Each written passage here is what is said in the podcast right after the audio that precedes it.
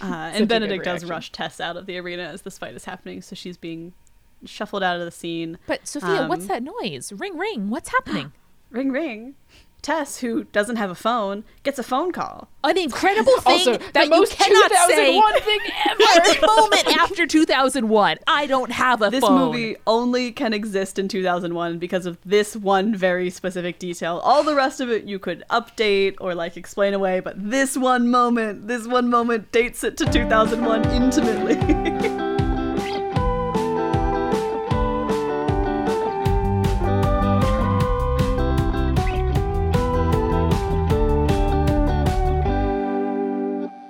Hello and welcome to Moviestruck, a podcast about movies and the people who watch them. I'm your host, Sophia Ricciardi, and I'm joined today by Amanda and Julia from Join the Party and Spirits podcasts. Guys, welcome to the show. Yay, Thank thank, you. you. Amanda, I've started doing that thing where I just say yay now, and I blame you for that. or because we are covering uh, perhaps the best heist movie of all time today, uh, we can do my impression of the soundtrack, not of Ocean's 11, of Ocean's 12. We're going deep here today, folks, uh, which is to go ring, ding, ding, ding, ding, ding, ding, ding, which is just what I say around the house when I'm excited. Sure, sure. That makes sense. That checks Yep. out. It's a very pure expression of joy. Uh, but, you know, we've touched on it just a second there, so let's ask the question I got to ask you at the top of every show. Uh, why did we watch Ocean's Eleven? Amanda loves heist movies, I think is the real answer to that question. Yes. And I really like the Oceans trilogy plus the extra Oceans 8, so I was really excited to to talk about them. I just think they're great movies in general. I have strong opinions about how I rank them in my mind, but um I I just really like the movies. I love kind of like a team gets together to do a thing, and I think that's essentially what almost every heist movie is. Mm-hmm.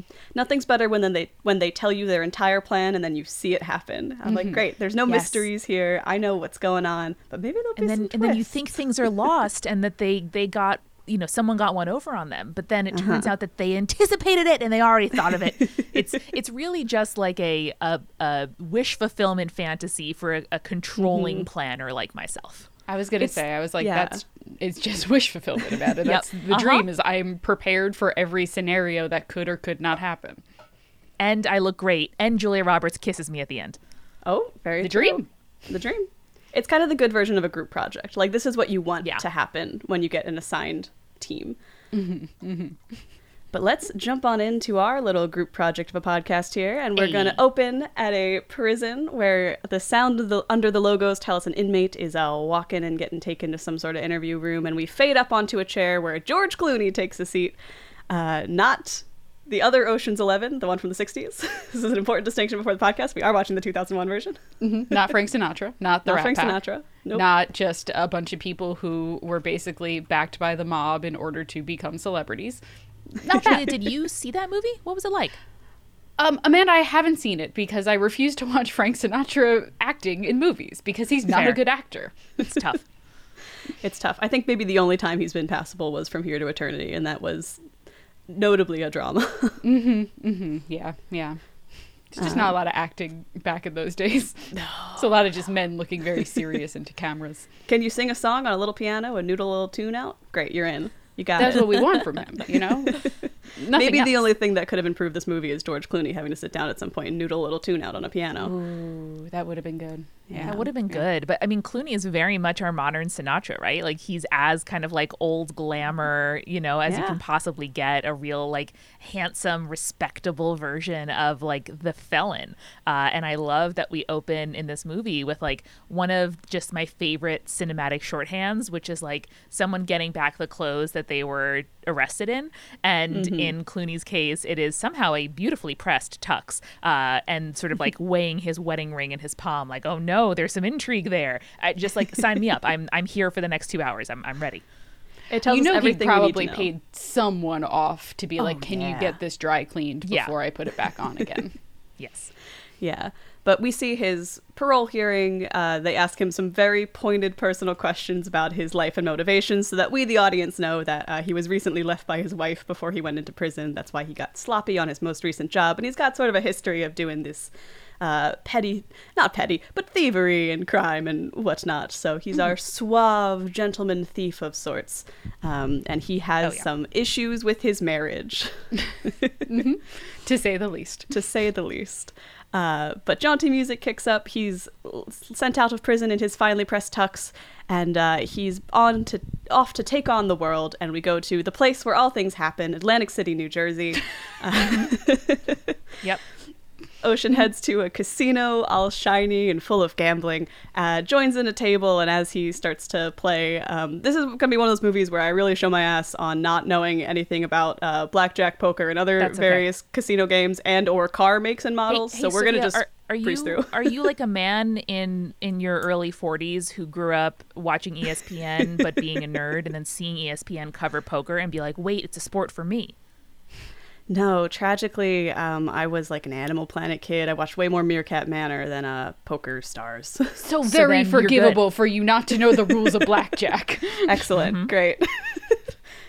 um, but yeah, he sits down, he's gambling and uh, keeping an eye on the staff. He's sort of getting his, his glance around the room. I really love in this movie how frequently they'll just kind of give us a little POV shot to show us what the character is looking at and let you, the audience, kind of clock the important motion or the important little switcheroo throughout. It really puts mm-hmm. you into, ooh, I'm doing a little crime mode. Yep, yep. like I'm also as talented and as cool Yes. as these thieves that we're gonna see. And this is something I'm sure I'll say over and over again during this episode, but like the movie really trusts you to keep up. And it, it has mm-hmm. such a good mix. Like there's not a word of dialogue wasted. All of the shots are purposeful. I'm sure I'm simply describing uh, film 101, but to a like non-film person like myself. And I think Soderbergh is particularly good at this. Yeah. Like the camera and the writing and the actors and the scenes and the music and the lighting, like it all tells a story and there's no like glitter on the highlighted passage which is also underlined and bolded. Like it it mm-hmm. trusts you to keep up. And sophia i think the the sort of pov shots that you're mentioning are exactly right where we watch clooney danny ocean clock different things and we don't yet know what they're going to add up to but once it gets there we're like oh of course like we feel mm-hmm. in on the joke or it, on the Yeah. con as it were. It makes for a very satisfying build as the scheme gets more complex, but you still feel like you have the pieces to like play along, to stick in there and go along for the mm-hmm. ride. But he's gambling, and one staff member in particular uh, catches his eye, and he says hello to Frank, uh, a dealer he seems to know, though the dealer insists that his name is Ramon, and uh, Ocean just sort of smiles a little back and forth. We've got a, little bit of a knowing wink, wink, wink, nudge, nudge happening. Um, and Ramon tells him to try the lounge at the Caesars if he's really interested in some some good luck. So uh, Oceans goes to wait. Oceans Ocean goes to wait. I'm gonna do that so many times this episode. uh, he's reading an article about a Las Vegas landmark being razed by its owner when he's approached by Ramon at the bar. And indeed, his name really is Frank. He's using a fake name, and he's sure that Ocean's got some scheme cooked up already. So don't worry, audience. If you thought this was going to be a movie about a man going on the straight and narrow after getting out of prison, immediately we are squashing that idea. I also I love Bernie Mac in this role. I Oh, think it's one of his So like better roles that I've seen him in. A talented actor all around, R.I.P. But like this is such a fun, suave role for him, and it works Yeah. so well with like his role in the heist later on in the movie. Oh yeah. it's really an actor getting to act in this role more than anything else, and it, he's she shines in it. Mhm. He really does. Ocean's pop Ocean, Ocean pops outside to call his parole officer, uh, promising that he's not near any gambling or drinking or We leaving get the a state. Trump uh, jump scare in that shot too. That Oh, drives yeah. me crazy every time I rewatch, and I'm like, ooh, I don't. ugh. Luckily, there will not be too much of him outside of this one shot. So in a, in, shot. in a world, you could put your thumb over the screen and just sort of hope that it just says Towers or mm, Plaza or whatever it is. in Hollywood, California, Rusty, aka Brad Pitt, is snacking when he's called inside by uh, some folks. He's um, working in this club, helping like teach these people to play poker, uh, going around the table as they play a game and being like, "Oh, maybe you should hold now," or "See that tell? Like now's a good time to bet." And all poker things that a man in their 40s who grew up watching espn would know and i was like sure yeah, Yeah. whatever brad pitt says it's such a good series of cameos, especially for this time period, because these are all people who are like uh, on very popular TV shows, but were so far away from being like A-list actors. And there's a shot that we'll talk about in in probably a moment or two where they're leaving that club and everyone ignores, you know, the real life A-list superstars like George Clooney and um and Brad Pitt, and then just go for like Topher Grace, and you're like, Yeah. "In Joshua what world?" Jackson. I know. Yes. He's so good. Somehow I didn't realize that these people were meant to be celebrities. Like it's that thing where in the universe, the universe acknowledges other writers, like in a book, you know what I mean? Where they're like, oh, yes, I also read Octavia Butler. And you're like, wait, what? This is a modern sci fi book.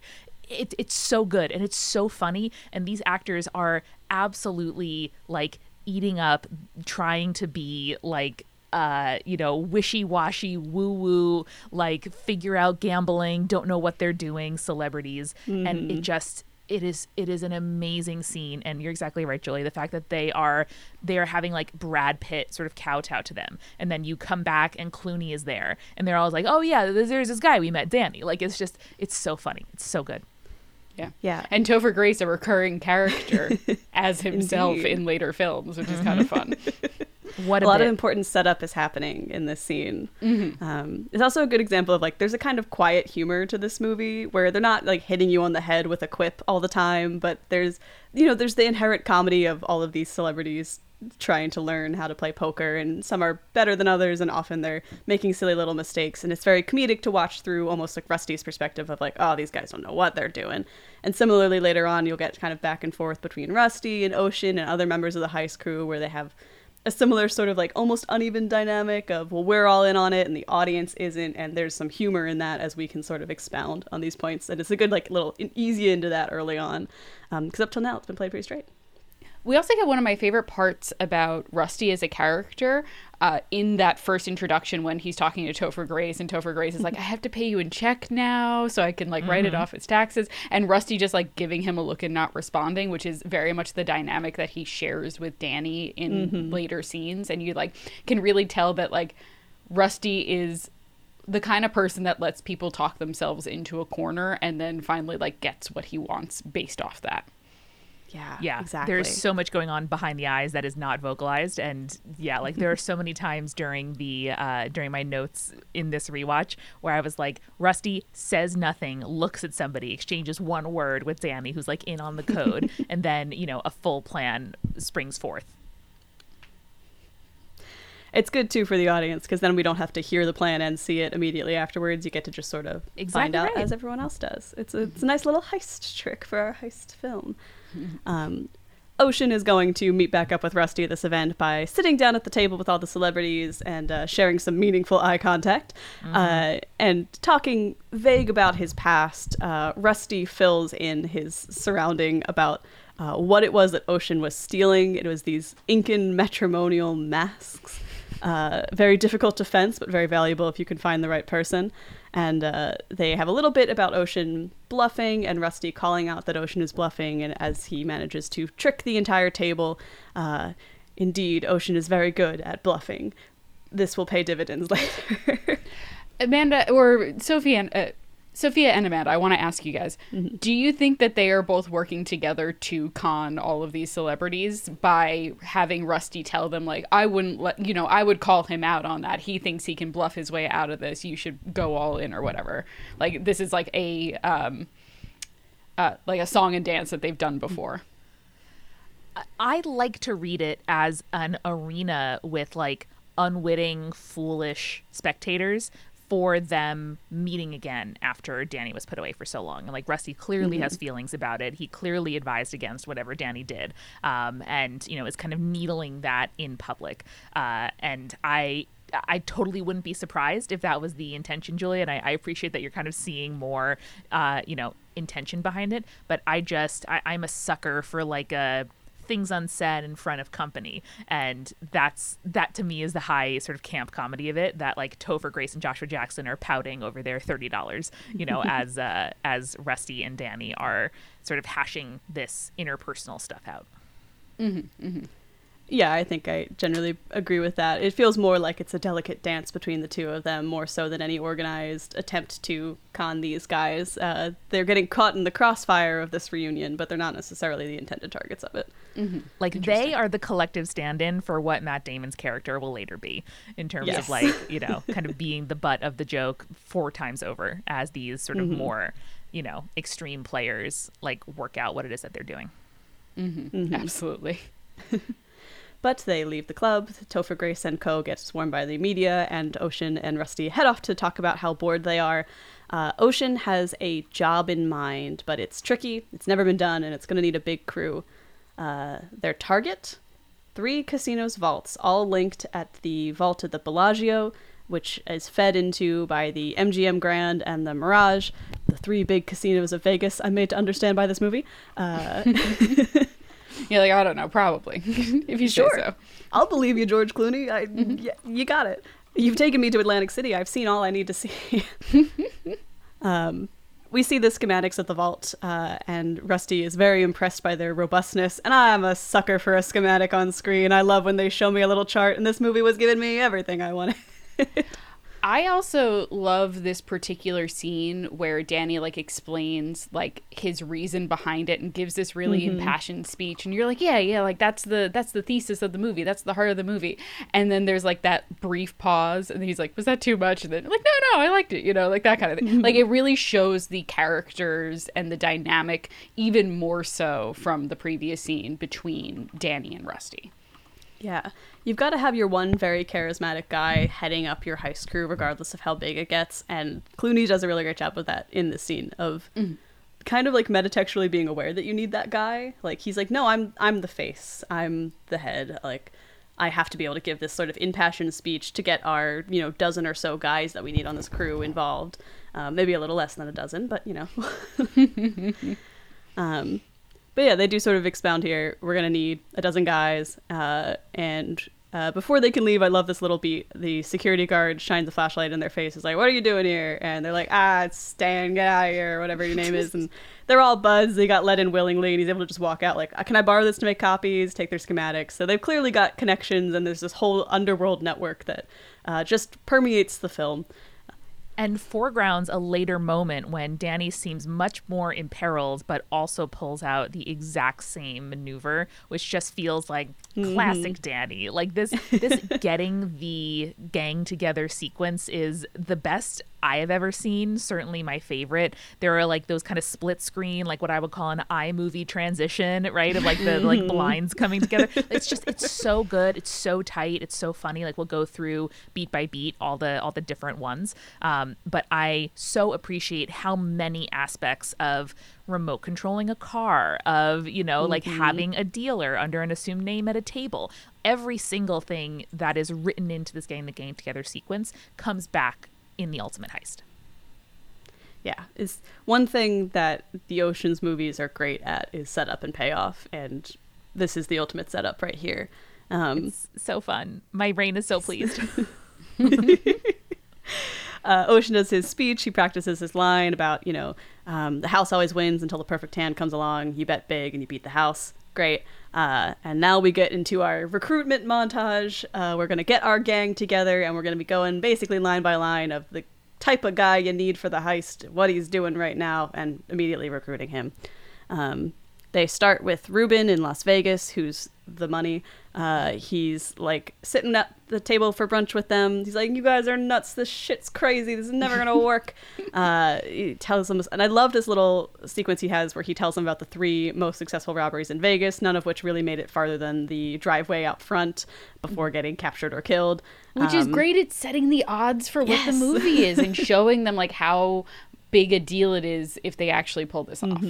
So good. so good Yeah. and such a yeah purposeful use of flashback i think also if i'm not mistaken steven soderbergh the director is one of the failed uh, thieves he's Is he? uncredited yeah on imdb uh, really so made me funny. laugh Oh, that's, that's, a pretty good director's cameo. Like if you're gonna put yourself gotta in there, you it. gotta Yeah. you gotta Yeah. biff it. yeah. He also reminds them that once they're out the front door of the casino, they're just gonna be in the middle of the desert, so they gotta have some sort of getaway plan. Um, and they do a little fake out, like, "Oh, you know, if this is too much for you, we'll we'll leave. Thank you for lunch." Uh, and as they're walking away, name drop that they're trying to rob Terry Benedict's casinos, uh, and this stops Ruben right in his tracks. He's pissed. He hates Terry. Terry torpedoed his casino and is demolishing it next month. We remember the headline from earlier. Uh, and although Ruben stresses that they can't let Benedict know that they're involved, or he'll just kill them outside the bounds of the law and truly ruin them, uh, rend them body and soul from the face of the earth. Um, he he kind of agrees to be in on this, and uh, they start to put together the rest of the crew.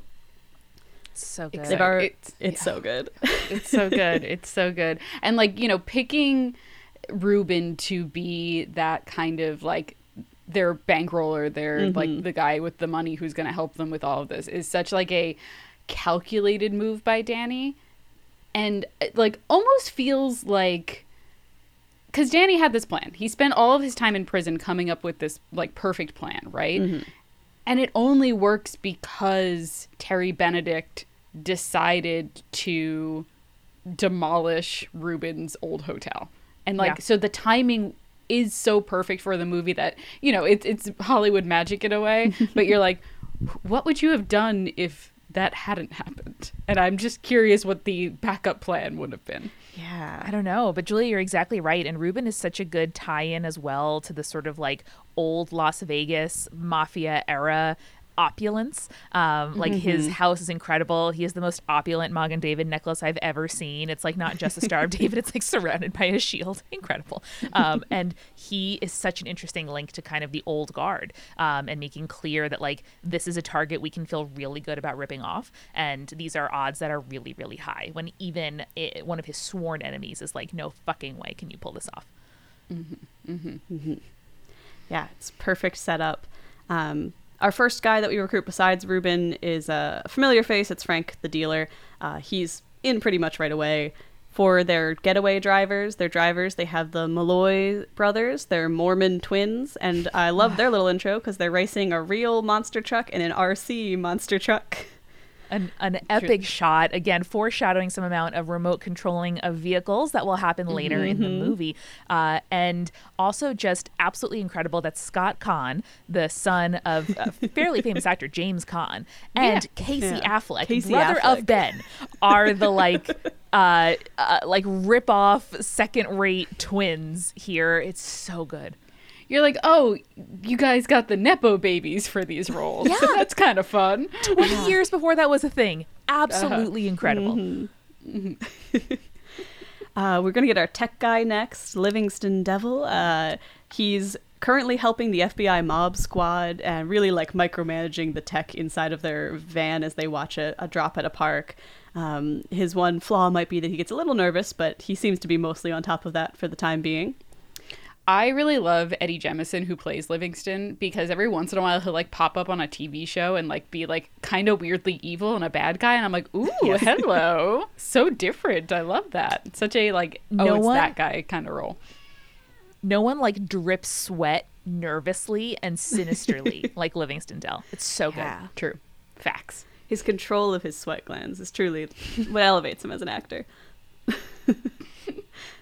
um, for their munitions, they wanted to get a guy named Phil, but he's dead. So instead, they're going to go with Basher, uh, who, at the time of their discussion, has some availability issues since he's in the process of blowing open a vault to a bank uh, and does get caught when the alarm goes off. And as he's being arrested, uh, Rusty approaches him, manages to slip him some of the materials he needs to set off his own little explosion, and pretending to be an ATF agent, um, pulls Basher away as they walk quickly away from a new explosion on a police car, uh, preventing him from being arrested and allowing them to get their munitions guy for this particular heist. All right, so we have to talk about the Don Cheadle of it all. Amanda? Don Cheadle famously has among the worst movie accents of all time uh, in this film. There's absolutely no reason for it. It gets worse with repeated viewings and not better. And uh, we're just going to have to get through it, guys. We're going to have to get through it together.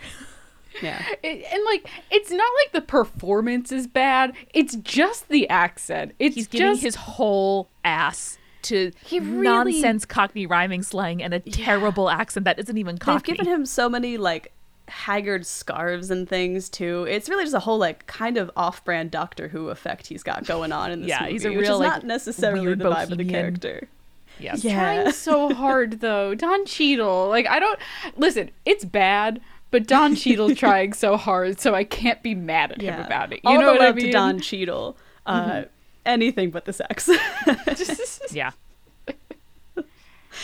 Um, their next recruit is at a circus in San Diego where some acrobats are performing, and they are going to recruit the amazing Yen, uh, a Chinese acrobat who is going to be able to do all sorts of flips and tricks and get around a room in a crazy way.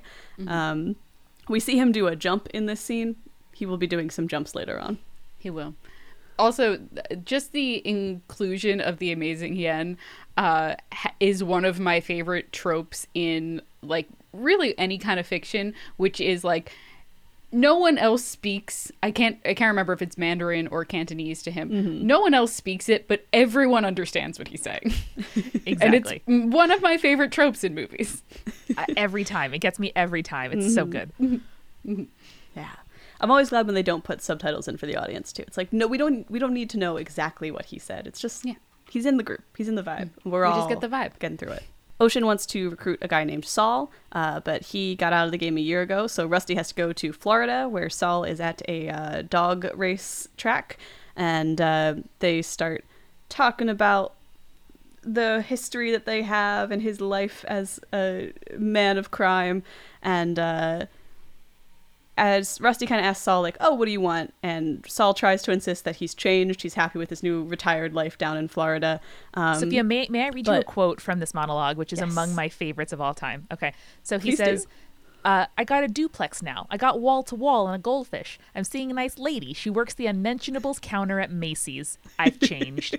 Just like Good for him. Nothing. Good for him. Nothing is more is is better. Like it is it is so New York. The use of the phrase wall to wall, the idea that this elderly man is a goldfish, the unmentionables. I, I'm just I'm obsessed. It's so good.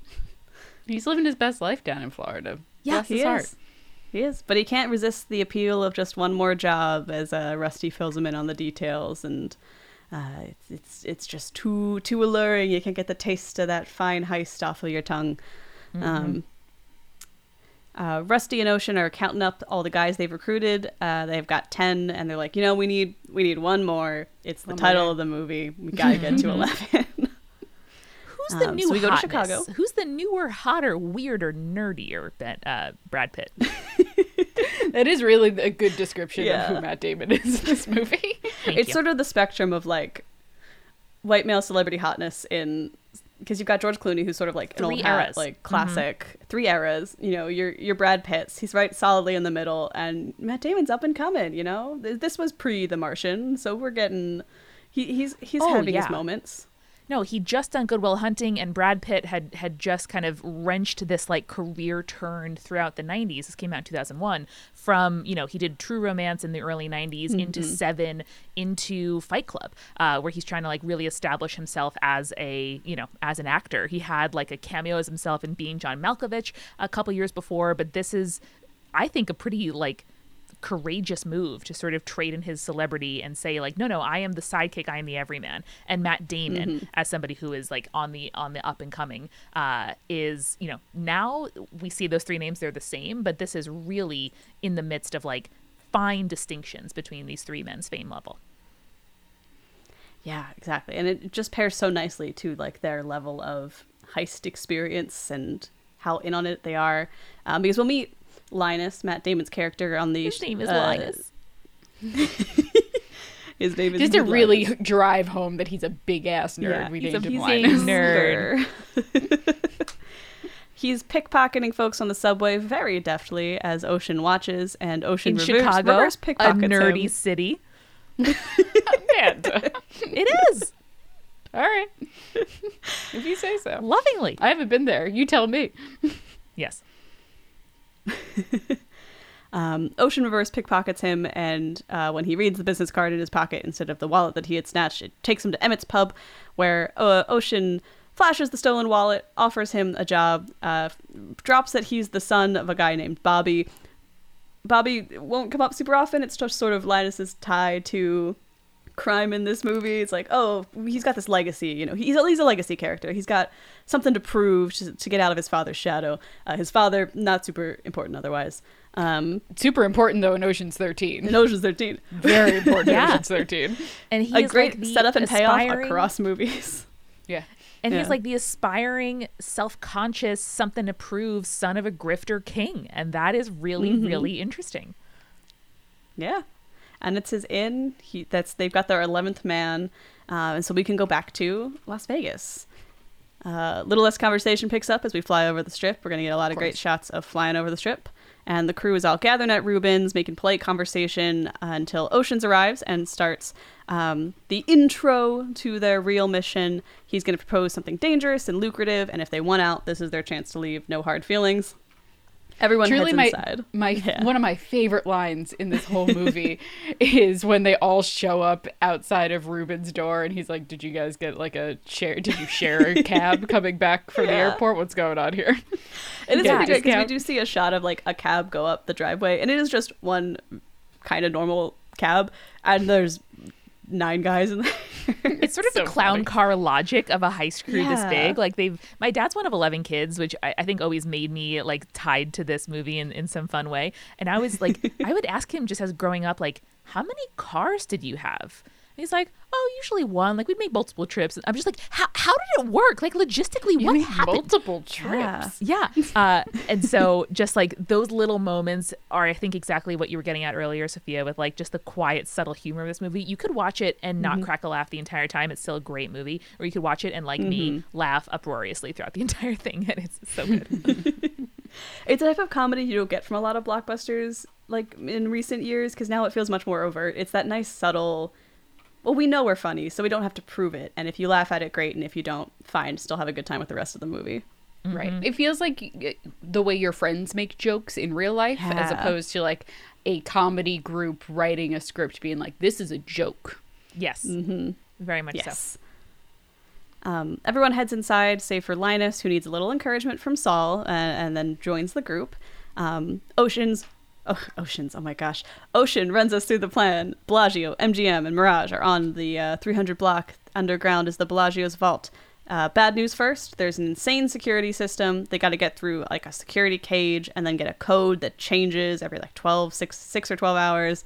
And then you got to get in an elevator that needs a fingerprint and vocal authorization from both sides. And you can't just skip the elevator because inside of the lift shaft are these motion sensors, which again, one thing I love in a movie big room full of red lasers. You're Oh, going to get you some red lasers it. in this movie. You, gotta, you get a- red lasers in every goddamn Ocean's movie. There's never not red lasers. If we're not in skin tight black cat suits going through a, ru- a laser mm-hmm. grid, what the hell What are are we we doing, doing people? I want people descending on wires very slowly from Yes. a tall thing as they have to slowly navigate their way through. And somehow the Um, technological plan of the heist comes down to like hearing a lock click or something. But no it's it's so good. And it just again like some of this this just incredible uh dialogue writing of like oh yeah so behind uh, i think this is saul asking the question like behind you know the door we can't access through the impossible lasers through the codes that have just changed blah blah blah uh it really lines up how unlikely this heist is. Uh, they've also got to deal with guards with Uzis and the most elaborate door known to man. Um, there's a brief moment where Yen suggests tunneling, but there's sensors in the ground, so that's out. So we're really eliminating all other possible means of entry, save for what will eventually be the plan. Um, the good news is one particular fact the Nevada Gaming Commission has a rule that a casino must have enough cash in its reserves to cover every chip at play on the floor, which means uh, on the fight night that they plan on robbing the casino, there will be 150 million in that vault for them to steal. And oh, baby, is that a score? With so Do much the math. money. do the math Do the math. 11 of them with an equal share. Um, Saul asks how they will get out of the casino with the 150 mil without getting stopped, and Oceans confidently says, "Yeah." And so we begin our heist montage, which is kind of just the rest of the movie. Uh, and I, think that's such a good observation because the movie is very equally divided. The third, the first 3rd is the gathering of the crew and the heist planning. Uh, the next third is troubleshooting as various things go wrong, which is the turning point that we're at right now. And then the final third is execution, and it is just so satisfyingly divided. Where like we get into the meat and potatoes right now. Like starting now, we are doing mm-hmm. dry runs and gathering supplies, and we are like what maybe forty minutes into the movie. Like it's it, it's it uses two hours to perfect effect. Mm-hmm. Yeah. And it has a good like build to it in terms of the complexity of the cons that they're pulling off and the complexity of the pieces of the heist that they're getting into position. So even within those thirds, there's a nice like arc to it where we're slowly ramping up to what will be the heistiest of all heist moments. All right. So first up, they've got to do their recon. They got to know everything about every guard, anyone with a security pass, etc. Everyone's watching their respective charges or their respective parts of the casino, um, and uh, one of them overhears one of the like tech guys talking about how he likes to go to a club and see this one particular woman dance. Sometimes that may come up later. Um, they also are sent to learn all of the routes in and out of the casino, but particularly out because casinos are built to be like mazes, and so you want to make sure that you always know how to exit quickly. Um, second up on the list, they're going to need power. Uh, their plan is to throw the switch and send Sin City into darkness on fight night, and that's where Basher comes in. Um, he's putting out his little cones so he can get into the subway or the tunnel sewers to get into the sewers under Las Vegas and uh, maybe plant some bombs or explosives or whatever Basher and his Don Cheadle accent are going to do. That's also Amanda one of your favorite things, which is like just if you can confidently do something, you could basically walk into anywhere, and that's exactly what Don Cheadle does there. It is absolute social engineering, and I like I wouldn't be surprised too if Don Cheadle had like followed you know sewer workers to sort of like dole out the cones in like a convincing manner. He just he looks at home, and that is like three quarters of the battle of heisting. Mm-hmm. yeah. Confidence is the real superpower of this movie. True. Truly, Facts. Uh, speaking of surveillance, they go to said dancer at said club from moments earlier and use uh, her dance to pickpocket one of the security tech's badge so that they can send their tech guy in to tap into the surveillance system. Um, we see inside of the casino two of the crew members get into a fight and release some conveniently large bundle of balloons that goes floating up to the ceiling and covers the security camera. Um, security is, of course, dispatched to help break up the fight, but their tech guy uses this opening to use his stolen badge to get access to their back um, back rooms hallway system. I love this. He's reading the map on his hand that he's drawn on there in pen to make sure So he makes all the right turns. Gets Too to the sweaty, server though. room. Ah, we love it. I And- also I, I uh, no, go ahead, Amanda. you first. Mine is kind of like out of time. Oh, I was just gonna say, it, the two people that get into the fight with the balloons are the twins, and I think that it's truly just so funny. All of their like little background dialogue throughout the entire film of just them bickering is hilarious if you just pay enough attention to like actually hear it, and it's so good. It's truly so good. they are so well cast as like the ignored little brother archetype it, it, it is it is so perfect. And this is also like i think the the maybe four times throughout the movie they are in different costumes uh, walking through that exact same room of the casino. Uh, they play bodyguards. They're the the warring delivery men. They are like uh, room service um, you know like porters and then uh, i think security guard like some other kind of guard but they just essentially put on different jackets and they look completely interchangeable uh, with just like random people on the street and it makes me laugh every single time Yeah, they're the Well, it's all white of men the look group. the same, Oh, so. that too. There were a lot of times, rewa- even rewatching this, like I, I can't tell Matt Damon and uh, Brad Pitt apart every single scene. I was like, wait, that wasn't Rusty the whole. mm, Okay, I gotta go back and change that note. It's just uh, the most ridiculous outfit is always going to be Rusty. That's how Yeah. I differentiate. They You're like, oh, putting him in a really bright colors wig." and a red leather jacket must be Rusty. yeah snacking on like four nachos in like a hot dog boat like that's that's rusty um, sophia there's also one of my other favorite lines in the film during this sequence uh, which is when uh, when they you know use the uh, the dancer to pickpocket the key card uh, right afterward we cut to rusty in the parking lot of the strip club uh, thanking the dancer um, and he says say hi to your mom for me?" And then she said, "Say it yourself. She'll be on stage in five minutes." Was just like so good. Again, just So like funny. saying saying with like eight or nine words an entire biography. Oh, so good. Amanda, can I tell you a quick fun fact about the twins that I. I learned like last time I watched Please. the movie? Yeah. So originally they were going to cast Luke and Owen Wilson. Oh man, that would have been funny. That would have been really good. But they were they were doing uh, Royal Tenenbaums at the time, Ah. so I they, mean, they fine. couldn't commit to the film. But like, imagine those actual two as brothers in the film. That would have been hilarious. Iconic. Yeah, um, but the Balloon Boys are managed to keep their charge distracted while uh, Livingston does his thing. He goes into the security room, the server room, uh, gets some sort of direct feed, doing some tech stuff. These specifics are not important. He attaches a thing to a thing, and uh, then he heads back out. And as he leaves, he looks at his hand, but he has sweat when he was trying to attach the device to the wires in the server room, and so his map now. is unreadable. Too sweaty. That like it's it's his real acting superpower. hmm Um, Just being so sweaty all the time. as he's leaving, one of the security guys passes by him and says hello, and has a moment of like, "Oh, this is, looks suspicious," and so he goes to the server room, and as he uh, we see our Livingston leaving the halls. Um, the security guard returns in the server room and tries to rush and call out to him. Uh, Livingston gets stuck at the door, but he's just returned his I think it was his cell phone or you know some other thing that he had dropped. Uh, It's the little TV thing that he was using to hack into the cameras, Ah. and he thought he was like watching the game while working, which Yeah. I think is really funny. Like it looks like a little portable TV. He's like, hey, Um, the and this is reception really- on that? yeah, he was like, "Oh, it was pretty good." Um, I really like this moment too because it is like really the first time where it feels like the heist might go wrong, Yes. and so the stakes feel like, oh, the we're not even getting to the night of the heist yet, but like here's a moment where like it could have possibly gone wrong. yeah. Totally. It's just like ramping up very slowly in levels of difficulty and going wrong. um, they build an exact replica of the Bellagio vault for practice? Question mark.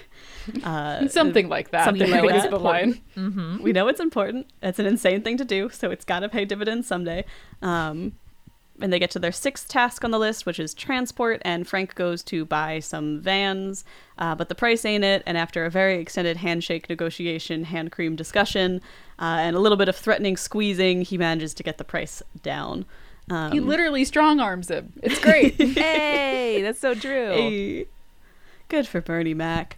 Um, And just again, like seeing seeing like in the, the the shot sort of like sweeps from the parking lot into the interior of the used car dealership, and we see the twins like bouncing uh very oddly on the suspension to check of the, the van, suspension, yeah. testing it yeah. And it just you know it's it's funny in the moment it adds like momentum to the shot then we just you know have sort of a, a tight hold on frank and the salesperson. Um but then later we need that. And it it is all been seeded the entire time. Uh, Saul is getting fit for a suit when Rusty and Ocean ask if he's okay, or when Ocean asks if he's okay to do this, and Saul is very much ready to get back in the game. He is very much ready to do this, and he starts practicing introducing himself as Lyman Zerga, uh, and he enters the casino becoming Lyman Zerga. He's equipped with an entourage, a personality, and a backstory. Arms dealer from Europe. He's ready to bet big, get in with Benedict, and do his part in the heist. But that scene also is really interesting because it adds this additional layer of tension because it's really implied that like Saul is having health concerns. It's why he got out of the game in the first place. And so they're like worried that like, oh, you know, Saul, this might be too much for you and we don't want you to like risk your health and your mm-hmm. life by doing this job. And he like, you know, denies any part of that. And it does set up some tension for later on in the film. So it's like you're like, ooh, was was it all an act? What, what what's happening here? It's great. A hundred percent, yeah. And Yeah. we have. Oh wait, I completely forgot my point as I was starting to talk. Wait, okay, one, two. Never mind. It'll come back to me. I like that you take three seconds to see, hey, is it going to come back to me? Yeah. Nope, moving on. It's not. Uh, Linus is giving Rusty the details on Benedict, our casino owner. He has a very precise schedule that he follows every day, which is just perfect for a heist team in need. Um, he arrives at 2 p.m. at the Bellagio every day, like clockwork. Same car, same driver. He knows every valet's name on the way in, uh, and his office upstairs at the casino. So he heads on up, does some work, and then he hits the lobby floor at 7 p.m. and spends three minutes on the f- not on the floor, uh, talking to the manager. He then spends a few minutes kind of glad handing the high rollers. He's fluent in many languages Spanish, German, and Italian, and his but Japanese is getting better. Uh, you see a little montage of him talking to all these high rollers. Um, he gets a portfolio with the day's take and the security codes, and then he heads to the restaurant. That portfolio is key. It has all of the codes, and after two minutes of being printed, it is in Benedict's hands. So that's your little window to potentially see that portfolio. Um, Linus really stresses that this guy is ruthless. Uh, the last person who cheated at his casino was locked up for 10 years, had the bank take his house, and then they even bankrupted his brother. So he's like, he goes after you, he goes after everyone who's ever talked to you. Like, this is a bad dude. And it's Andy Garcia, and you're like, of course it is, because who else would it be? Now, Julia, I really own, I really know him best as this guy. So, like, where else is he iconic from? Does he always play a baddie? He, well, he famously like his Academy Award nomination, like I think the only one that he has, but I'm not mm-hmm. entirely sure. He was in The Godfather 3. Yeah. Arguably ah. the worst Godfather, but like, you know, that was his kind of like big breakout role. He was in a couple of other ones, but that was like the thing that got him uh pretty famous. His first role ever was on Murder She Wrote though. Huh. Fun. Good for him. Fun fact. But It it was, was like, sort of like- like, of a piece with his bigger career of like the kind of mob adjacent, Yes. like, yeah. Yeah, I mean, like his his first couple of movies were kind of mob adjacent. He was in The Untouchables, which was like Robert De Niro and like Sean Connery, Kevin Costner. Like he's always kind of played these sort of like uh, high tension mob kind of roles. So he's Yeah. uh yeah. He's really and now in his it. later career, yeah, he gets typecast a lot as uh, he was in like Father of the Bride. So like, well, they were in the mob, and now we're doing a comedy. Mm-hmm, yeah, mm-hmm. He was in Mamma Mia. Here we go again, Amanda.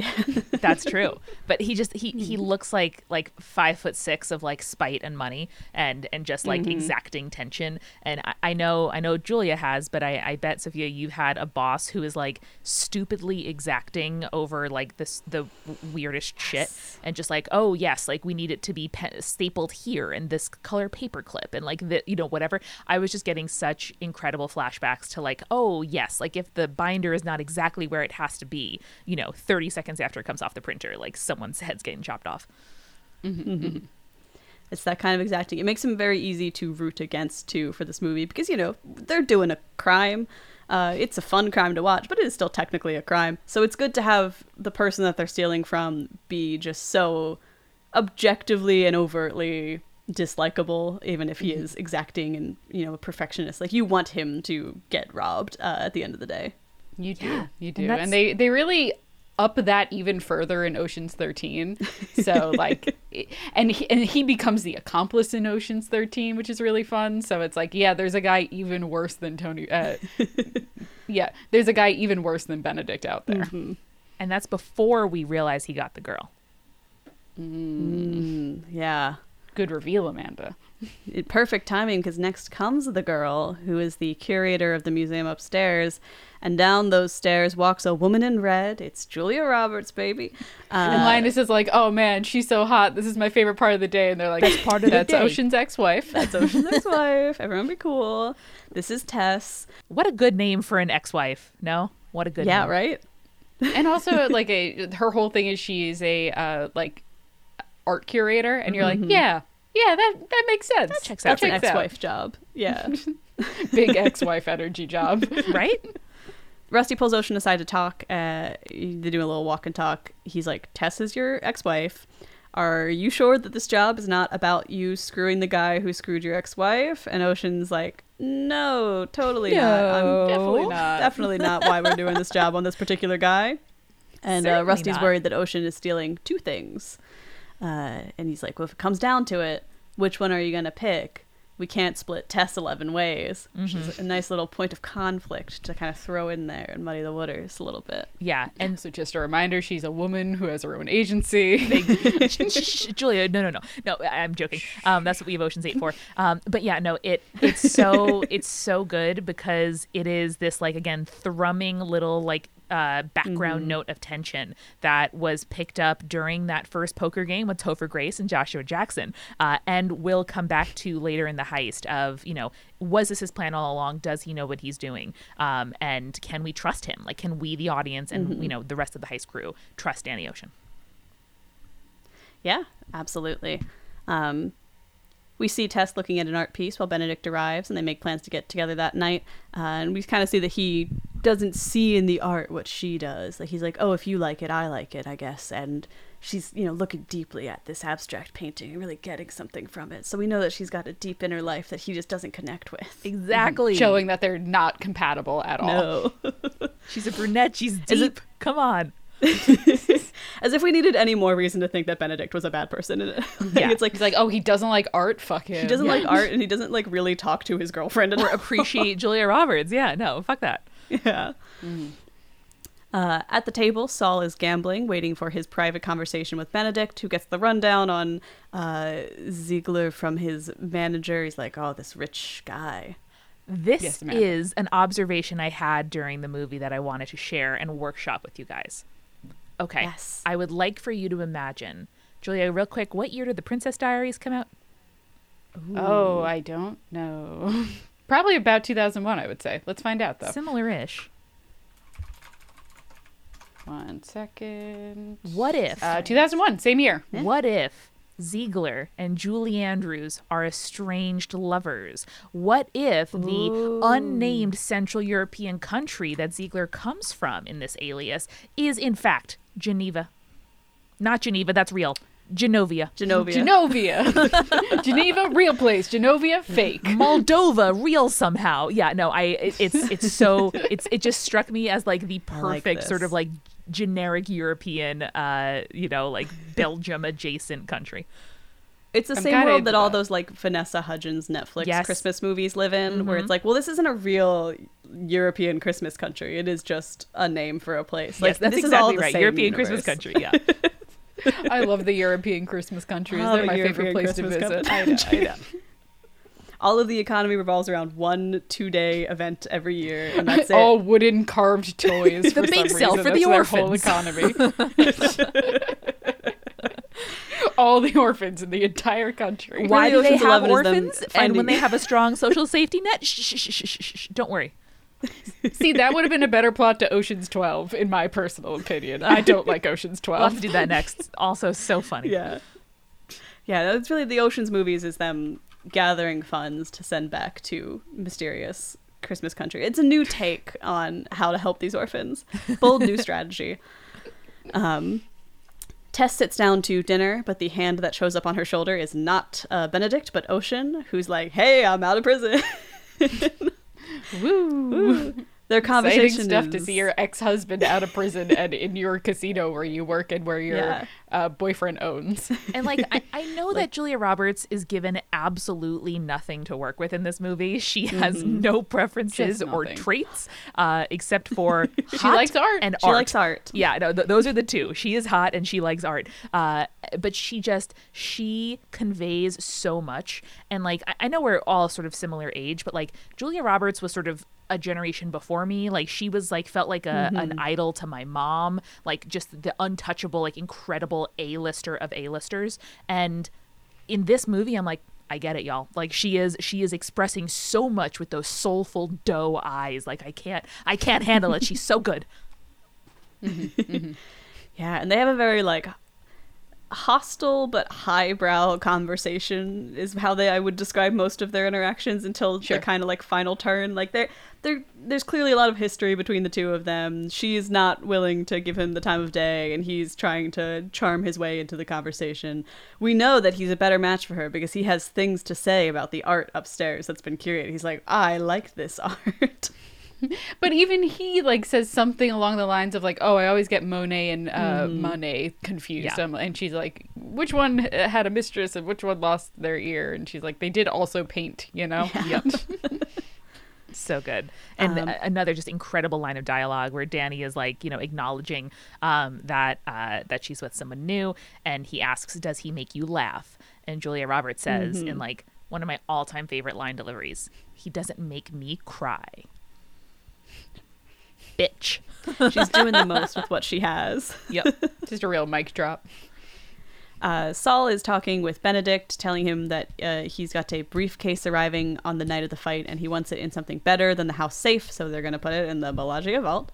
Um, Just a thing you can Tusk, ask apparently meanwhile- when you're a high roller. Yeah, I, I guess, guess when you, you have millions and millions of dollars, you can do whatever the fuck you That's want. That's what I get from this. if you look rich and European enough, they'll just let you do whatever. Um, Tess, meanwhile, is mad that Ocean let his stealing affect her, and he tries to convince her to break up with Benedict, uh, even if it's not to get back with him. And at that moment, uh, Benedict shows up, reclaims his seat, and uh, Ocean's takes Ocean takes his leave. Um, we But now see- Benedict's like, I got my eyes on I got my eyes on you. He, It seems he revealed his hand. foolish, almost like why would you reveal yourself to be here to this guy? Maybe he it's part on of the you? plan. Whoa. Uh, it is the the big day uh, or a day. They're about to start up the fountain. I think again, this is my knowledge of Las Vegas and casinos in general is going to be showing a little bit. Um, Saul is on stage with all the big wigs as they've got this big plunger to hit to I think start the fountain out out front. Oh no, Um, this is the they're demolishing Reuben's old Oh. hotel is what this is Yes. uh, Okay. going on. That makes a lot and they made a big like deal of it where they have like a press conference immediately outside of where the uh, destruction zone is. I have often thought that I, I would love like a huge canvas or like watercolor reproduction of the shot of the hotel right before it falls. It is so beautiful, and especially the sort of framing again. Soderbergh, that guy knows how to direct. Uh, of of Basher like watching on television as it happens over his shoulder. So good. It is. So it's good. awesome. yeah, but the hotel collapses, um, and we start to get to the kind of third act. Now we are actually doing the heist. We've done all the prep, and now we're going to get into the big day itself. Uh, we run through the schedule. Makeup and costume call at 5:30. Saul's package will arrive at 7:05. Linus will uh, grab the codes. 7:30. Yen is locked in, and they have 30 minutes to close the power to close the power off, or he suffocates.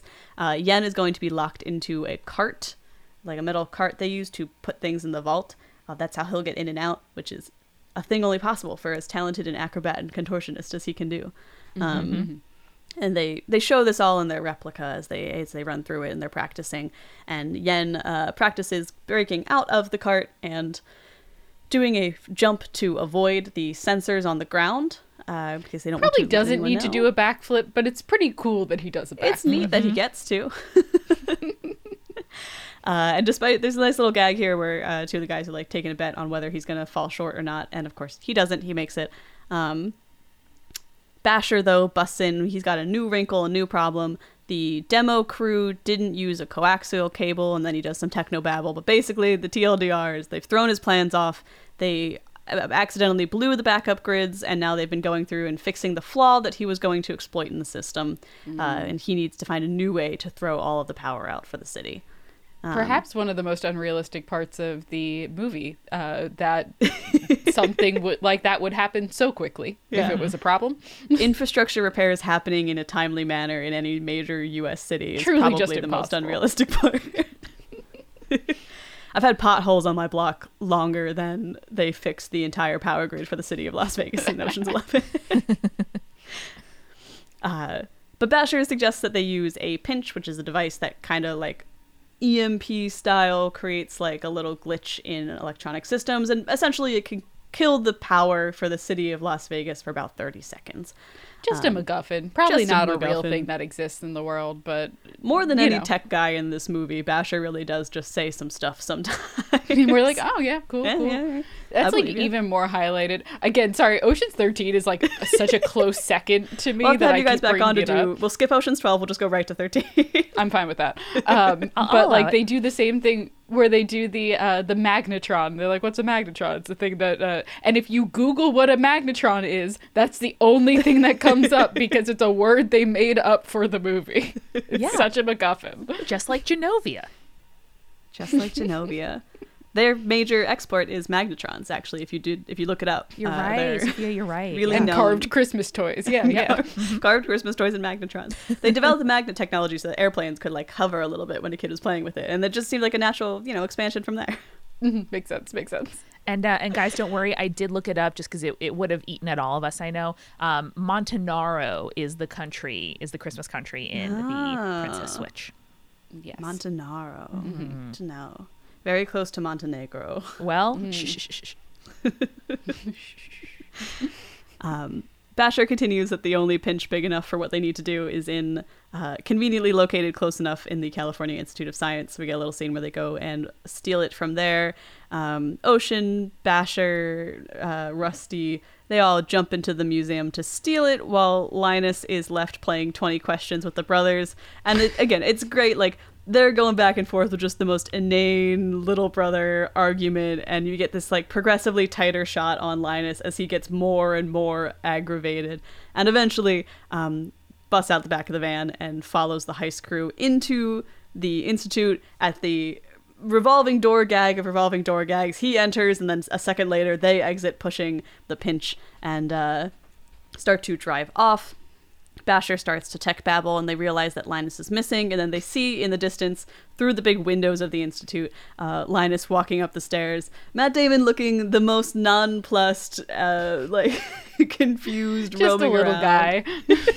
so good. They were like full bullying him, and yet it, you just laugh along with it. Like it's it's so good. Yeah, Well, because these are all like dudes who have known each other for so long, except for Yen. But like that's the Yen just got embraced so quickly, and then Yeah. there's Linus, and he's just like, I just want to prove myself, you guys, and they're like, Shh, Linus. Shh. it's okay. uh, but he, after some funky it, cat and mouse with some security guards, ends up on an awning, jumps onto the van. They put him in, and drive away begins. Uh, but n- importantly, Yen sticks his hand into the door, and it gets caught, and so he's injured his hand a little bit, uh, which is Exactly what you want for your grease heist. man. Yeah. Exactly what you want. Um, Linus is told off for running off on his own. Um, but back to the heist itself, Rusty, Ocean, and Linus are in the elevator, and they're approached by uh, Livingston, who's like, "We got a problem." Uh, Ocean has been red flagged. They're gonna be watching him like a hawk from the moment that he steps foot in the casino. He shouldn't. You know, he went and talked to his wife, and now Benedict is like all over that. And uh, Rusty immediately starts telling Ocean off a little bit, and he's like, "Ocean's got to be out of the heist. Ocean's out because it's either Ocean's out or we're all out. There's no way to pull it off otherwise." Um, A little, a real, probably the biggest wrinkle before they've begun the heist. Really, is this moment of paying off the.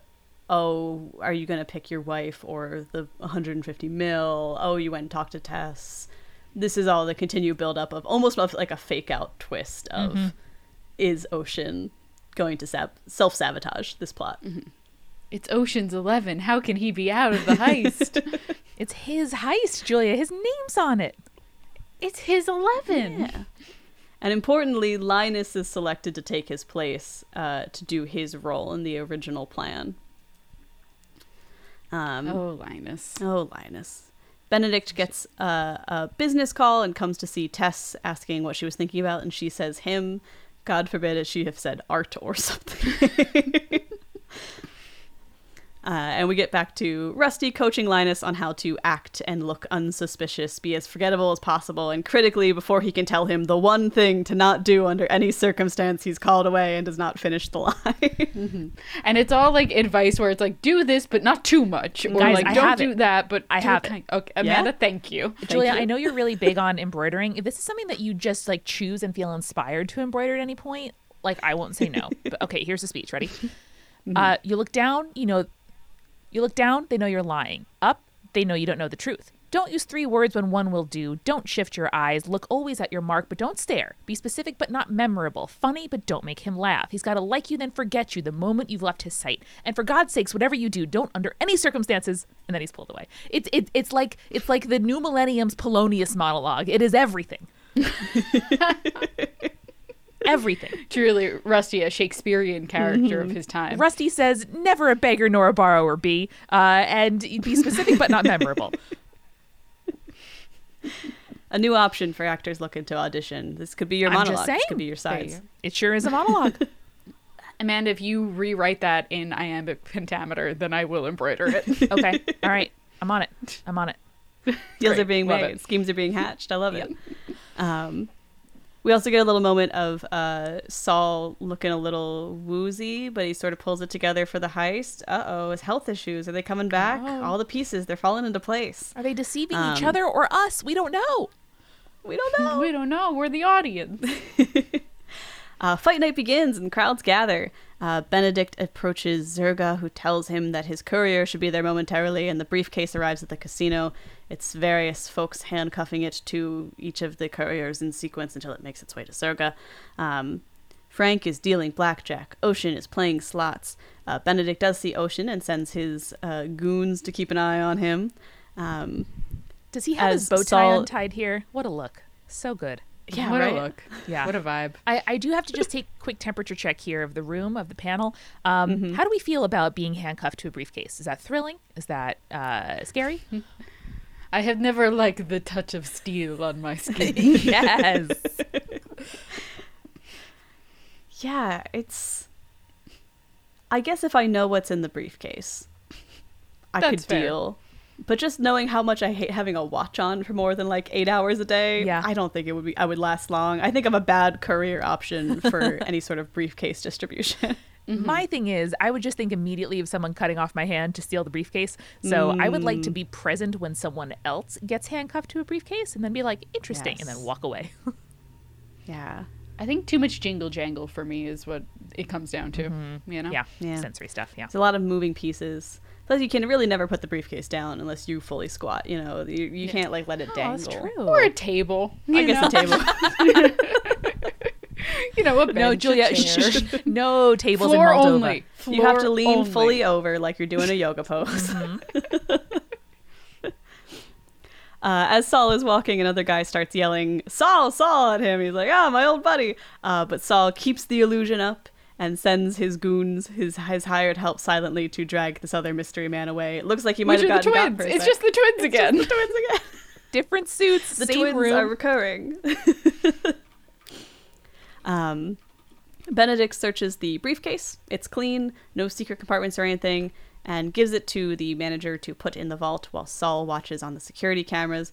And uh, Benedict has a little line about how he doesn't trust Saul here. So, um, you know, we're always a little worried about how convincing Saul's disguise and role are being, but so far, so good, it seems.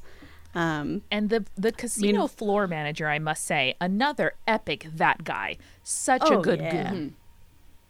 yeah, he's, he's great. Big goon. Perfect level of like overtly menacing, or at least overtly like evil, like a capital E evil. You know, like he's he is a villain's goon 1st and a character second. um, they push the cart containing some fancy food and, in all likelihood, soon to contain yen into the uh, casino in disguise. Is this also the drivers here in their little uh, hotelier? Um, bus- yeah, I think so. disguises. I think so, right? Yes, yes, it couldn't- is Yeah. because they do a real quick uh, like Costume outfit change. change. It's honestly kind of impressive. So keep for anyone keeping track, that's what like the third uh, costume that they'll pass through this hotel in. Yeah, I think th- it must be the fourth because I think they only have one more after this. Mm-hmm. So good.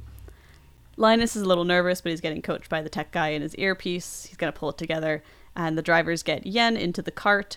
Um, Linus approaches Benedict, pretending to be from the Nevada Gaming Commission, and asks him to accompany him to Pit Five. Uh, as he's doing this, Ocean begins to follow his ex-wife Tess. So good. Um, Linus takes Benedict to Frank's table, and they start to kind of starts to do his whole like interrogation, arresting routine from the gaming commission. But Benedict, not wanting to make a scene on the floor, asks them to take it somewhere else, and so they leave the floor, which gets Benedict off of it, takes the security's attention away, and the uh, drivers and Yen change costume and head for the vault. So they're doing a little bit more of a misdirect. It's the balloons 2.0. The drivers are once again veering off in another direction, keeping their eye, keeping Benedict off of them. Um, Ocean approaches Tess and tells her goodbye, and she immediately figures out that he's on a job, uh, never one to be fooled by her Nope. ex-husband's schemes. um, Frank is interviewed by Linus under the guise of the Gaming Commission Act. Uh, he's like, "This is an ex-convict that you're employing," and they go back and forth in a very heated argument turned near fist fight, a very convincing scuffle of sorts, uh, distracting Benedict from whatever else is going on in the casino.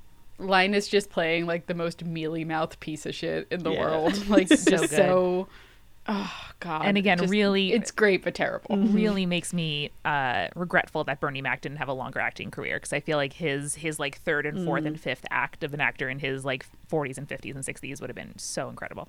Oh yeah, mm-hmm. he's got such a gravitas even in this scene where he's you know again an actor playing a part in a movie where he's playing a part, but just like, such a weight to it that makes it sells Linus's weaselly bit and makes it even more convincing. Yeah. Uh, they are sent uh, the drivers are delivering the package um, and they're arguing back and forth as they get to the one front door where the guard asks for their key card and they like oh my god i forgot it i don't have it going back and forth and eventually to stop those two from arguing and getting rowdy on the floor the guard's like hey hey i'll have you know one of one of our guys send it down to the high rollers room you just get your card next time and he takes the cart in and the clock is starting with yen in his 30 minutes of air before he uh, suffocates inside of this cart. I'm realizing now that part of the reason that the twins work so well together is their constant arguing really plays on people's like I don't want to watch people like yelling at each other. Mm-hmm. Yes. And so it's a lot of just like, just okay, just do whatever you want. Like, stop making such a big deal about everything. And just like, you know, so don't yell at him for forgetting his key card. We'll just let you in. Uh, stop arguing with each other. We need to separate you guys, you know, from delivering your balloons or whatever. Yeah, Like, exactly. yeah. And it, it really plays on like the stuff that we know about Benedict, which is he cares about appearances and, you know, he wants things to run on time, which is why he, for example, leaves Matt Damon, leaves Linus behind, you know, in the warren of uh, of the place. Why he says, like, of course, gaming commission, whatever you need, even though he's on a tight schedule. yeah absolutely and it feels like the twins are like aware that that's kind of their little sneak sneaky power as well like they're very uh, tuned into well if we argue in this way people will become uncomfortable and so we can use this to our advantage as much as there is genuine younger brother older brother sibling happening squabbling in there. happening Yeah. they in this moment it's like oh no there are points where they use it very intentionally Mm-hmm. um Saul is watching his case on the video feeds and is struggling a little bit. He's getting sweatier. Uh oh, health issues. Um, Frank is uh, fired and sent away from the casino, so he's out. And uh, Linus does a whole routine, as you mentioned, Amanda, about like losing his pager, and Benedict leaves him in the tunnels as Linus walks off to quote unquote find it and get back to the heist at hand. Um, Ocean is meanwhile is being held up by these two guards in a mysterious room somewhere in the casino. Uh, when a big third guy enters, uh oh, Benedict isn't coming. Someone's gonna beat up Ocean. This could be terrible. What will happen next? Um, It's Bruiser. it's Bruiser. We all Fun know fact Bruiser. about Bruiser, former uh, professional wrestler, and is like very often typecast in a bunch of different stuff where he is like the big intimidating bad guy, like in mostly in like aughts kind of lower budget fantasy stuff. Like he was on buffy and angel and charmed. Uh, he was on i think in the scorpion king as well just kind of like you know big scary characters but mostly background stuff. He's in spider-man in the wrestling scene where spider-man like does the wrestling uh, so he's kind of like all over the place very Yeah, interesting so good. Very interesting nice. career for that guy Um, and he's here also going to be a friend of Ocean. Uh, he's going to help him rejoin the heist in a way, but we'll see more on that and how he figures in in just a second. Um, the guards have taken the cart into the vault, uh, but unfortunately they've put a like phone on top of, of the cart or some big you know little oh no it's it's the suitcase It's the suitcase? that, Oh. yeah it's saul's suitcase which uh, is so funny because it's the only reason that it got in in the 1st place Yeah. and now like it might mess up the whole plan right on the lid that Yen usually pops out of, so we don't know if he's gonna be able to get out. Um, Exactly. And it's handcuffed to the handle, right? So that's that's why Yeah. it doesn't drop onto the lasers and then like trigger the alarm. oh no i think yen's able to grab it in the Oh, last that's right. minute like he feels it sliding he's like oh no Even better. Uh, but after we see that, another little cut of uh, Zerga sweating profusely, um, Ocean climbs into the vents above his room as his buddy Bruiser stays in the room and like makes fighting sounds. So it seems like he's beating up Ocean the whole time and keeps the two guards who are in the front door from coming in, which is I will- excellent. I will say also one of my favorite lines in the movie is Danny goes, "How's your wife doing?" And Bruiser goes, "Pregnant again." Pregnant again. like what a weird reaction to someone asking how your wife's doing. so funny.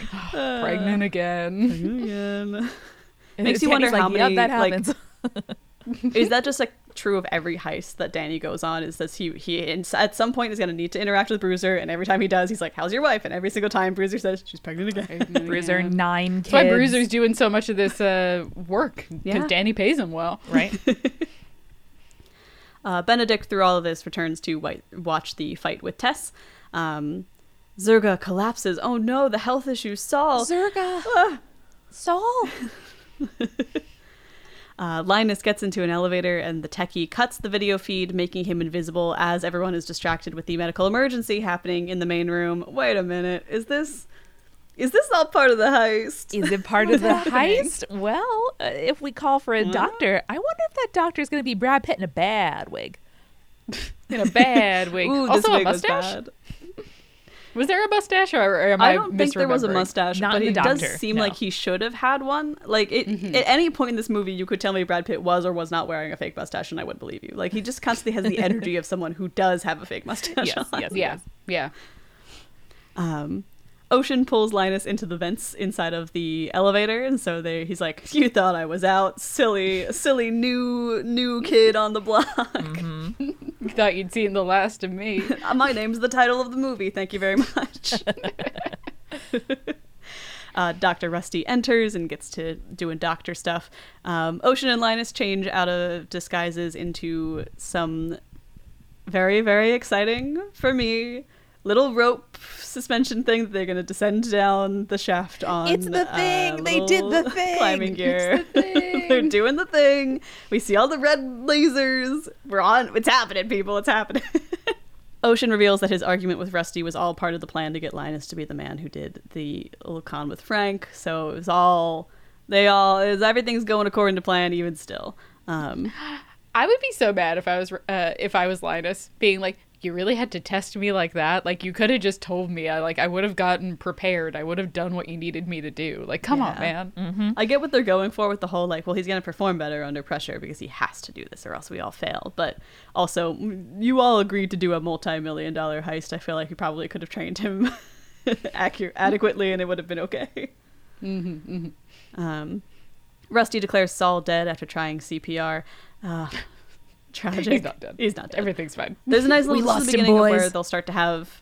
they'll start to Oh, have these and- like cutaways of like And the characters twins are the medics in that scene too. I Yes. forgot about that completely. so six outfits for the boys. Six outfits for the boys. I wonder if their superpower days not on being the getaway drivers, but having wardrobe. I wonder if their days on set were like primarily them walking back and forth through the same casino lobby with like the extras changing outfits and them changing outfits. Probably, probably.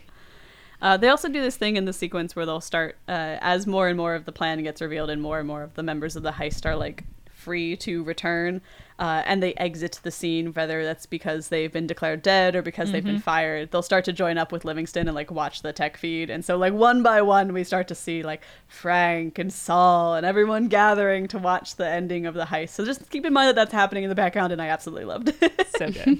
You're like, oh, all right, my part's done. So let me Yeah. watch, see how things are going. I've done my con.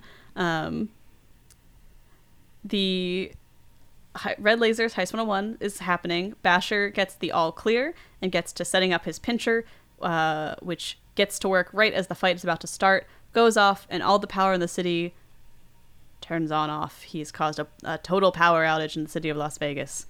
And the latest in glow stick technology allows Ocean and Linus to descend safely.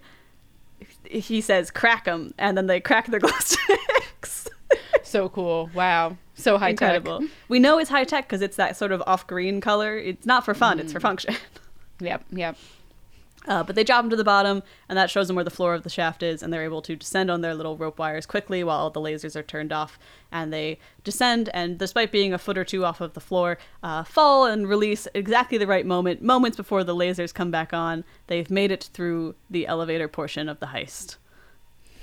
We did it, gang. We did it. We made it through the elevator. done Entering it. the real um, buddy comedy of errors portion of the heist where where Clooney and Damon continue to just like play off each other in absolute comedic Yeah. gold. It's it's so perfect.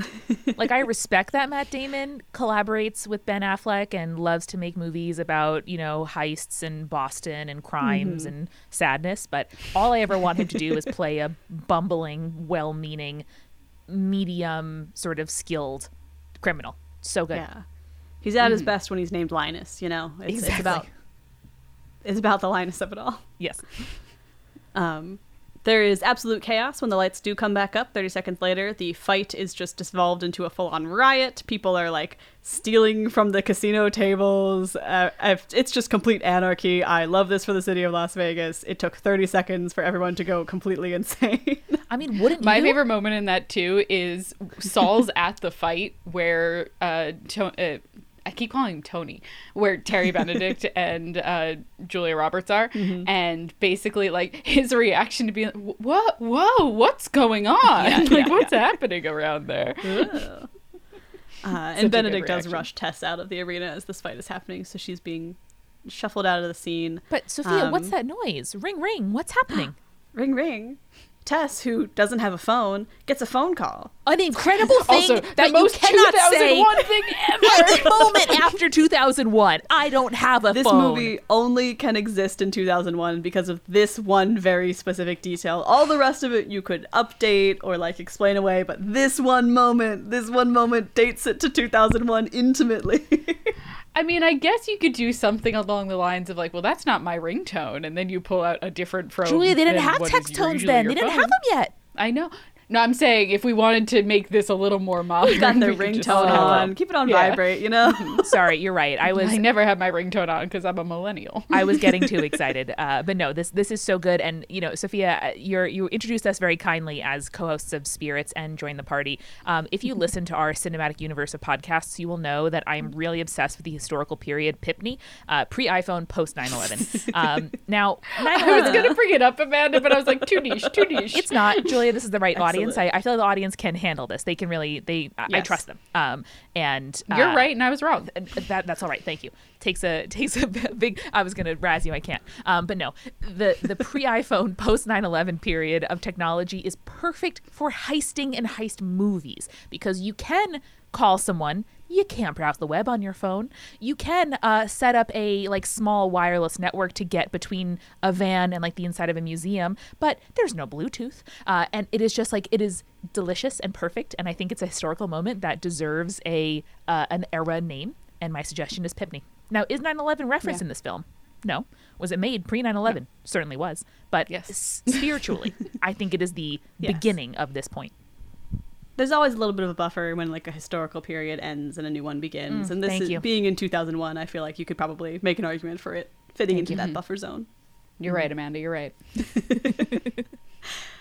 Uh, inside of our vault, Yen is out of his box. He catches the uh, the briefcase. This is a word. The briefcase at the last second, and uh, he does his little flip and manages to jump over to the shelf once again. And once again, we get our little gag of oh, he's gonna fall short, and then he doesn't, and that bet uh, once again fails.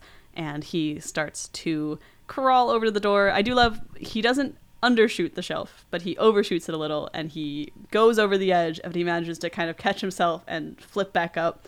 Uh, one of my favorite genres of movie are martial arts, uh, Hong Kong, like 80s and 90s cinema. And so for me, I was like, a little taste, just a little taste of it in Ocean's Eleven. It's all I Something want. for everyone. Yeah. um, and he starts putting up the pins that they're going to use to blow the door uh, as uh, Ocean and um, Linus are doing the same on the other side. They start putting up all these little dots. They set their timer to detonate to 20 seconds, and Yen gets his bandages from where he injured his hand from when Linus jumped out of the van, stuck in like a crevice in the door. Um, the tech- Right where the explosion's about to be. oh no! He's The techie's almost trying to died tell like Ocean- five times already. Yen is Yen's unfortunately like, suffering out there. Yeah, he really goes through it. Like he gets the most physical injury of anyone in this movie, and he also gets stuck in a cart for thirty minutes with no air. It's tough. It's tough. it's rough. It's rough to be the grease man. The tech is trying to tell Ocean not to blow the door, but the signal's blocked because of how far underground they are, or whatever thing that's going wrong with their headpiece. Two thousand one technology. It's fallible. Um, It's Pipney. It's Pipney. it's Pippi. Pipney, Pipney baby. Thank you. Uh, the countdown happens, but the bomb doesn't go off, and Yen manages to get his bandage free at the last second as Ocean and Linus are messing with the detonator, and then, very delayed, the bombs do go off when they least expect it. And uh, they are able to enter the vault where Yen emerges from behind a cart. Uh, he gets says, I think, maybe one of his first or biggest lines in English in the whole movie. The only line of English that he does in the whole movie, I think, which is kind of Yeah. fun. Where the fuck have you been? The fuck you been? The only f bomb that they get in the whole movie, which I love. I love it. Oh, so good. They're pushing their PG 13. They're like, it's fine. Let's get a We little f bomb in there. This is We a good one? use for it. You get one? Mm-hmm.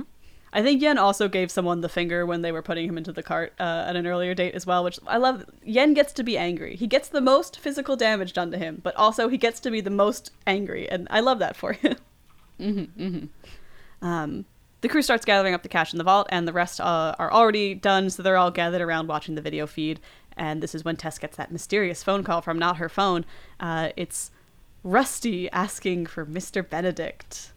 Ooh. Iconic. Ooh. He introduces himself as the man who's robbing him. And Benedict rushes to the control room where the video feed shows that there's nothing going on in the vault. And as he's got him on the phone, Rusty tells him to keep watching, and they cut the feed, and we go to the vault actively being robbed. We see the real scene. Um, uh, we see we do get a little zoom in on Tess, who flashes back to the moment where uh, Ocean had given her a little kiss on the cheek goodbye, and also conveniently slipped the phone in her pocket. Do you guys interpret that as Tess knew there was a phone in her pocket, or Tess did not know there was a phone in her pocket? No, because we see Danny do a lift and a, a placement earlier on in the film with Linus, and Linus doesn't even notice. So, like, I think Danny is just that good at pickpocketing and also reverse pickpocketing. So, but you have to admit, Tess is a real G because she hears Rusty request Benedict and does not say, "Oh, hey, Rusty," or like you know, call out that she knows who's on the other end of the phone. Yep. Yeah, But her and, making uh, eye contact with Rusty as she walks up to him during that phone call is like electric. It's so good. Yeah. She'll leave the room right after this, and as she goes to the casino floor, like she walks right up to him on the phone with Benedict. Um, and Rusty goes on to tell Benedict that uh, Benedict is going to be the one to carry the money out because they're only taking half, and the other half left in the vault is booby trapped. So if he lets them take their half without stopping them, he gets to keep his 80 million, uh, and it won't all just go kaput. Um, Benedict can either lose 80 million secretly or publicly, and he's got to make that decision. So Benedict, off of the phone, has his manager make a call, and the manager calls 911. Uh oh. Uh oh. Tess also takes a moment to ask Rusty about Ocean, who has asked her to go upstairs and watch TV. So she's exiting the movie for most of this last ending part until the very, very little last bit for Tess. Um, Benedict gets back on the phone and tells Rusty that they have a deal. Rusty tells him to have three guards carry the bags to the casino door and to bring the bags to the white unmarked van parked outside. And if anyone interferes at any point, they'll blow everything. Once his men's safety is confirmed, and they get the vault back. Rusty also confirms that he's in the casino by the slots and even staying in the hotel, but it doesn't matter if he knows where he is because his safety is all but guaranteed.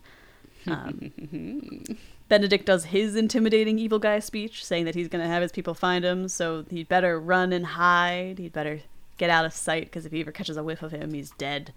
Um, but Rusty has long since abandoned the cell phone by the time that he's doing his whole evil monologue. The van is driven out of the strip, heading towards the airport.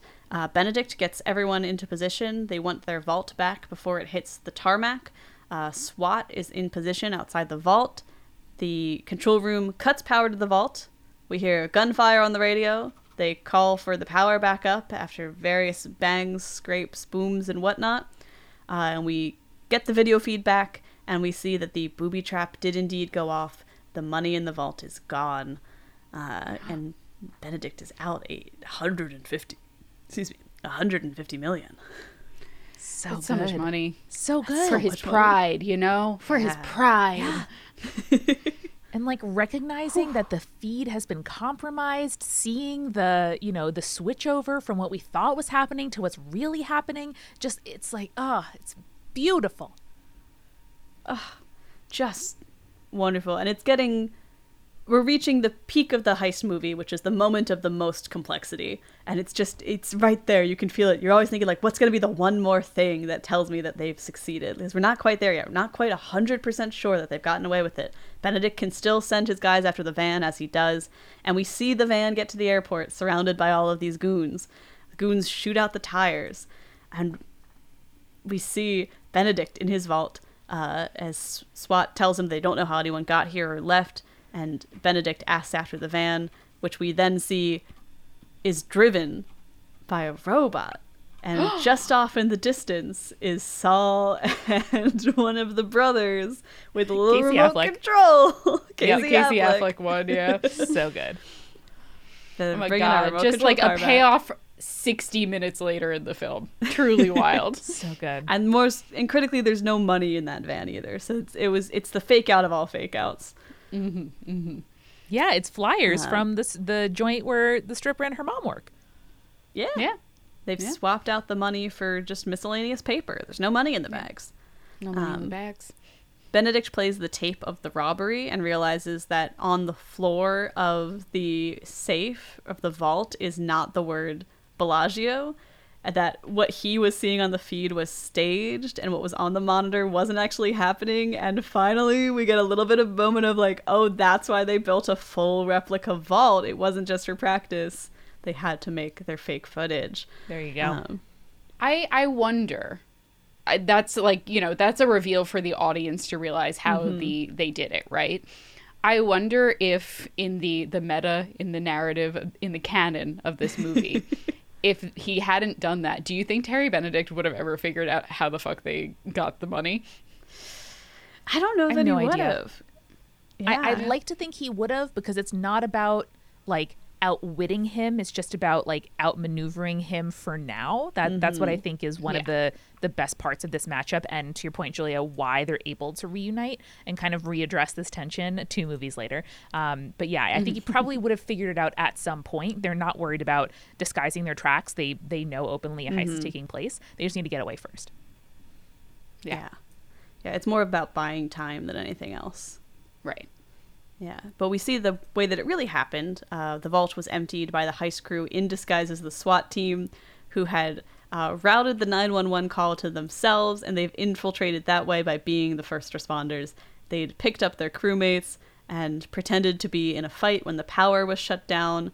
Um, in the middle of that video feed, when we heard all those bangs and scrapes and bangs and whatnot, um, the money left the casino in the SWAT van. And uh, as Benedict realizes all of this, realizes he's been played, Power walks down the hall to where Ocean is being held. Like, surely this man is going to be gone and will have, have was him. done It it. must have been. He- it's, it was him. It must have been. Um, but Ocean is then there, being punched. He's he, he he's been here the whole time, presumably. Bruiser. Getting beat up by Bruiser. Bruiser. Benedict picks Ocean up and asks if he had a hand in this, but Ocean plays dumb and it works as like you get the idea that Benedict maybe doesn't 100% believe him, but he just has no physical way to prove that you, you know Ocean ever left that room. It's plausible Um, You can't get the cops to arrest him for that. No.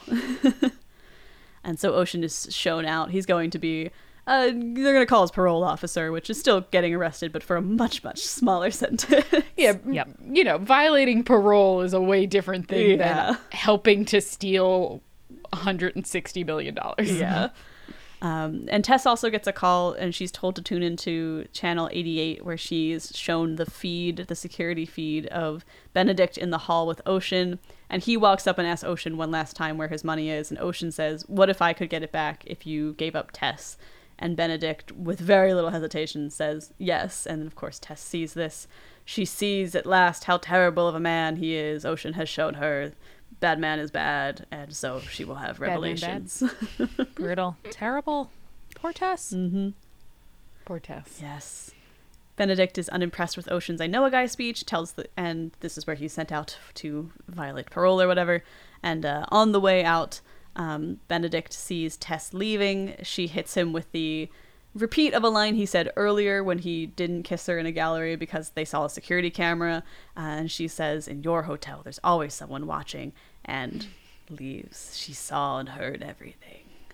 They really give her a lot of mic drop lines in this uh, movie. They which do. again, not a lot to go on, but she delivers everyone with such a punch. Just like the ratio of lines to mic drops is so skewed in favor of the line drop of the mic drops for uh, Julia Roberts, which great for her. Um, yes, it is. She can she can really drop that mic. Doesn't have a lot else to do, so at least she gets that practice in. Mhm. Uh, Benedict is a truly defeated man. Uh, the SWAT van pulls in and the whole team emerges. Emerges. They've Ocean Elevens their way to riches. Uh, Tess leaves the casino, sees Ocean being arrested, calls after him, calls him her husband. Whoa! I guess in in proving that she was dating a bad guy, he has also completely redeemed himself in her eyes, and they are now back to fully in love. Um, he's like, she's like, I knew you knew what you were doing. And she tearfully asks how long he'll be gone, and he says three to six months, give or take. Um, we get a nice slow shot of all the heist crew watching the fountain go off, sort of looking amongst each other knowingly as they walk off one by one, slowly. but Clair surely. de Lune playing and truly like such a moving moment. Yeah, like the most I I wrote I have almost no notes in between Bruiser's introduction and this moment because I was just like so in the heist. Um, but this one is like this orchestration sounds like a Disney theme bedazzled. like it it's just it's so nostalgic. Yeah. Philadelphia Orchestra, actually. Ah, good Fun fact. Right on. All right. Oh yeah. Uh, we get a title card three to six months later. Uh, Rusty is waiting for Ocean when he gets out of prison. Again in Amanda, that suit with the bow tie undone, perfectly Once more. pressed. Once more, coming full circle. One one guy he's got on the inside for sure runs the laundry, and he's got that locked Mm-hmm. down. He got it locked down. Uh, they quip and walk off together to the car where Tess and all of his stuff are waiting in the back seat. Uh, Tess still has her ring, despite saying that she had sold it, so she was she's she's still him a little bit after all. Um, and we see as they drive off in their convertible, the uh, couple guys, the muscle in the silver sedan, drives off and follows them, and uh, they ride off into the into the Ocean's Eleven sunset. Yeah. Showing Benedict's not done with them yet. Exactly. And you you got to stay tuned for the next installments, folks. yeah, Yeah, listen, keep it, uh, keep in. Oh my God, what am I saying? Uh, yeah, you gotta uh, listen to Ocean's Twelve to hear me yell about how much I dislike Ocean's 12 we can skip it. We'll come back for 13. That's okay. All right, great. Maybe we do fine, 13 and then we go back to 12 to complete the trilogy, but we get like the fun ones in, you know?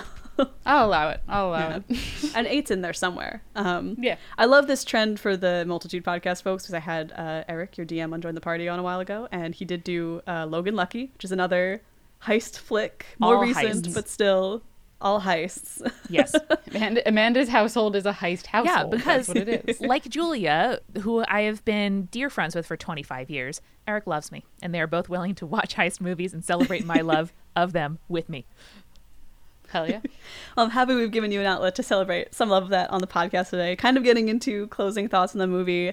Um, why don't we do just go around the table and say like, usually I ask, would you recommend our audience watch this movie? Maybe under what circumstances? Um, and just any sort of keystone thoughts. I think we might all be in agreement on whether or not they should watch this movie, but still, it's good to hear it hear it from the horse's mouth, as it were. Yes.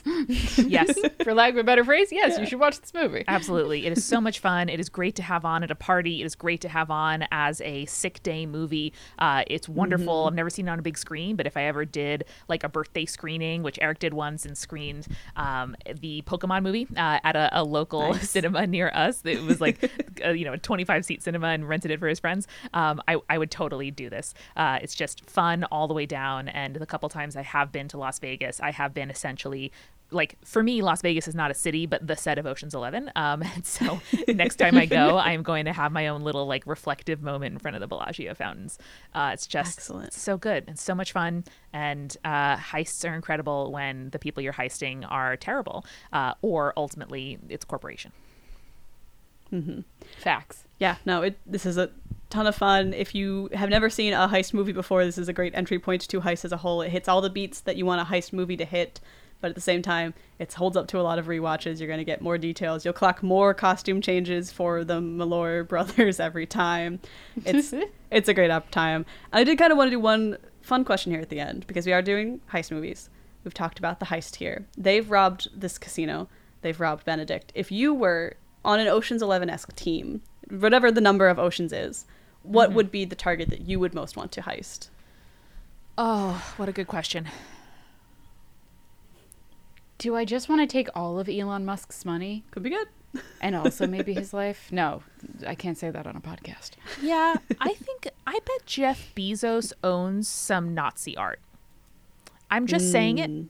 This is alleged by my brain.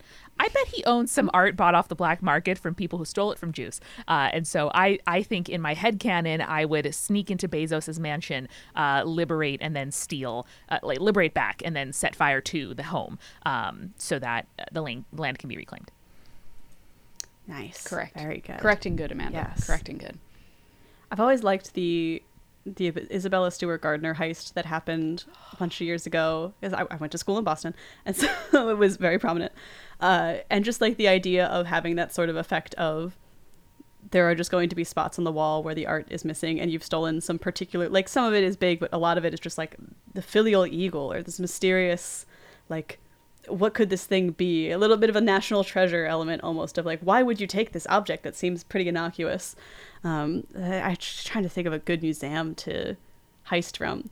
I'd feel bad taking art though because then you would want to give it back to the world is the thing A good reason, though, to steal art True. is to send it back to where it was probably stolen from in the yes first place. well to rob you know jeff bezos of his alleged art is a great way to do that then because it does return to Oh, the yeah. world um, My, I, I think my real answer would be some of those like offshore um, shipping container places. There are some in New Jersey. There are some like in different states where like they're technically not the U.S. So you can keep art in like customs limbo in like very highly temperature controlled vaults that have been the you know the sort of setting of lots of interesting procedurals uh, and like episodes of Law and Order. But um, I would absolutely like donate all that art to museums uh, and then insist that they make it freely available. Very cool I like that. I'm into it. yeah we're a bunch of do-gooders doing art heists is the takeaway here Correct. And we're off to totally not allegedly plan that, but in the interim, uh, Amanda and Julia, thank you guys so much for coming on the podcast. You guys have got some really exciting stuff happening. You want to tell our listeners a little bit about what you got going on and where they might be able to find you? Amanda, go for it. We do. We are going to be touring, doing a seven city tour of the U.S. in the last week of March Seattle, Minneapolis, Chicago, Boston, D.C., Philadelphia, and New York. For our podcasts, Join the Party, an actual play show where our current campaign is a bunch of plant and bug people who are pirates out on the open sea. If you've never played D&D, it's a wonderful entry point. I hadn't at all when we started. And Spirits, a boozy dive into mythology, legends, and folklore. So it's going to be an incredible dual live show, real value for your money. So come and join us. Go to spiritspodcast.com slash live or jointhepartypod.com slash live, whatever you want. Uh, and grab tickets. We would love to see you there. yes. Please. Absolutely fantastic. I'll definitely be checking you guys out when you come through Philly. If you're at all interested, go give Join the Party and Spirits a listen. Go check out their live shows. All of that is linked in the show notes below. Um, yeah, I think we've just got to get the team together, get some schematics. Let's let's go lay this all out, and uh, we'll be back in two weeks or so to talk about another episode. But in the meantime, uh, we'll be plotting. Uh, thank you so much for listening. Thanks for having us.